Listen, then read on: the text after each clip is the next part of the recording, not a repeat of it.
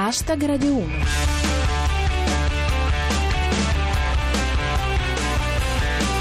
Benvenuti a Hashtag Radio 1, chi vi parla è Giulia Blasi e questo è il vostro appuntamento settimanale con il meglio della satira di Twitter sulle notizie d'attualità. Si comincia con gli sprofondi. La notizia della settimana è stato il cedimento di ben 200 metri del Lungarno Torrigiani a Firenze, dovuto a quanto pare alla perdita di una tubatura o comunque a un errore umano, come ha spiegato il sindaco Nardella. O come dice Bufala News, Firenze voragine di 200 metri sul Lungarno. L'Arno dice che è colpa dei fiumi precedenti. E invece, dice Madia Elena Bosch, secondo me ha stato il T9. C'è un certo déjà vu, dice scorazzata. Non capisco perché rimandino di nuovo in onda le immagini dell'alluvione di Firenze. E a colori poi. Ritrovamenti con Alessandro Mantovan. La voragine di Firenze riporta alla luce una sparata di Renzi del 2010. È tutto un grande piano, dice Sio Fossi Foco. Bella la nuova idea di rendere navigabili il Lungarno a Firenze. E d'accordo anche Albert Stardust. Rottamiamo il ponte vecchio, tanto è vecchio. Renzi, faccia un viadotto per la TAV. E anche Boda, parcheggio sotterraneo sul Lungarno. Un'altra grande conquista del governo Renzi. E intanto, dice Bufala News, Firenze, gara di canottaggio sull'Arno vinta da una Fiat Panda. L'ipotesi di Dio, voragine del Lungarno. E se fosse il resto di Firenze che si è improvvisamente alzato? È l'ottimizzazione dei trasporti, dice Zip. Se ti butti nella voragine sul Lungarno, esci in una buca sulla Flaminia. Finiamo con Mauro Fodaroni. Voragine in centro a Firenze. 5 milioni di euro. Trattabili.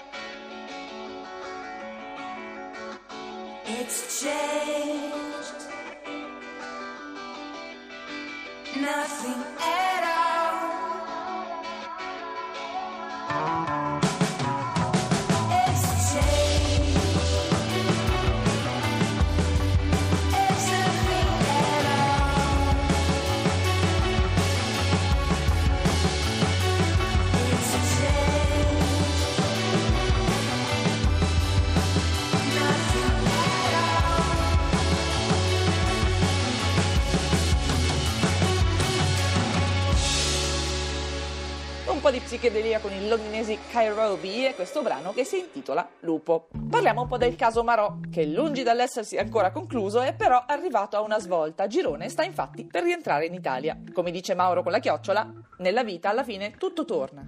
Anche il secondo Marò. Un filosofico Francesco Serri. E se l'attesa dei Marò fosse essa stessa Marò? Le modalità della restituzione secondo Bufala News. Clamorosa sentenza del Tribunale internazionale dell'AIA. Per accontentare Italia e India, Girone verrà tagliato a metà.